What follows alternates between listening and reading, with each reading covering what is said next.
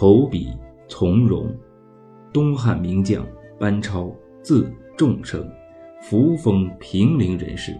他出身于书香世家，父亲班彪、哥哥班固、妹妹班昭都是著名的史学家。班超年轻时也喜欢阅读大量的历史书籍。班超非常敬佩西汉武帝时期的张骞和昭帝时期的傅介子，并以他们为奋斗的榜样，因为他们都曾经出使过西域，大大的促进了汉朝与西域各国的政治、经济以及文化交流，有效地维护了汉朝边境的稳定，为国家的稳定发展做出了突出的贡献。公元六十二年，朝廷奉命班固为校书郎，主要负责管理朝中的书籍。班超和母亲也随班固一起迁到了京都洛阳。当时由于家境贫困，班超便找了一份为官府抄书的工作。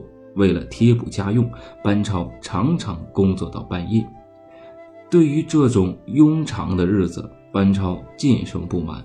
有一天，他狠狠地将笔扔了下来，愤而感叹道：身为男儿，既不能做到出将入室，也应该像傅介子、张骞那样建功立业，报效国家，岂能如我这样劳神于笔墨之间，在平庸之间大富日子？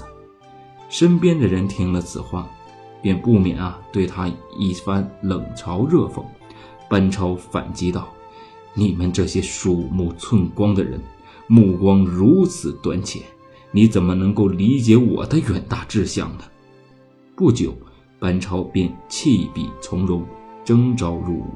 公元七十三年，皇帝在高稽侍从奉车都尉窦固奉命攻打匈奴时，任命班超为假司马，即军中的副参谋长，随军出征。班超的军队与匈奴的军队在蒲类海附近产生激战，班超身先士卒，带领众部将奋勇杀敌，取得了重大胜利，为日后攻打西域打下了坚实的基础。